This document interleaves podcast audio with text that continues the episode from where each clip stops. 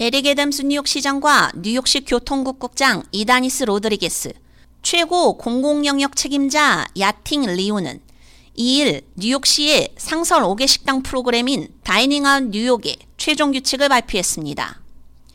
식당 소유주에게 명확한 지침을 제공하는 최종 규칙은 형평성을 먼저 고려해 다섯 개 borough 모두에서 안전하고 깨끗한 야외 식사에 대한 접근성을 확대하고자 합니다.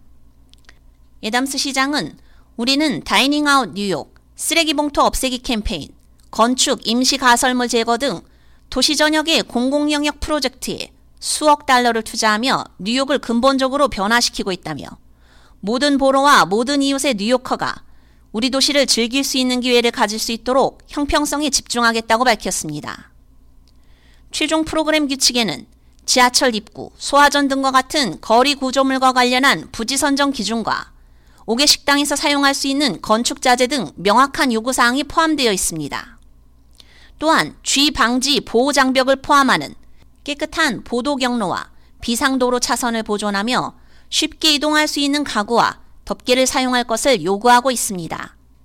2020년 이전에는 뉴욕시의 5개 식당이 보도에서만 허용되었으며 그것도 거의 맨해튼 내에서만 이루어졌습니다. 하지만 이제 5개 식당이 시 전역으로 확대되어 보도에서는 연중 내내, 도로에서는 4월 1일부터 11월 29일까지 허용됩니다. 새로운 프로그램은 참여 레스토랑의 위치 및 설치 규모에 따라 수수료가 다르며 이전 보도 카페 프로그램보다 훨씬 낮은 요금을 제한하고 있습니다.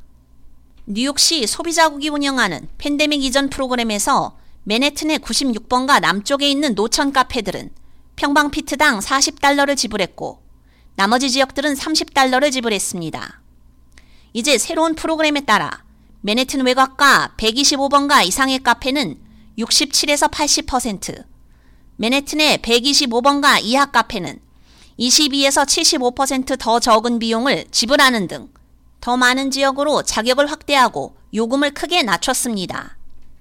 최종 규칙이 확정됨에 따라 교통국은 3월에 레스토랑들이 Dining Out 뉴욕에 참여할 수 있는 간소화된 온라인 신청 포털을 시작할 예정입니다. 레스토랑의 옥외 시설은 신청 승인 후 30일 이내에 프로그램 설계 요구사항을 준수해야 합니다. 이 타임라인에 따라 올여름 옥외 식당이 성황을 이루고 있는 뉴욕시 거리를 기대해봐도 좋을 듯 합니다.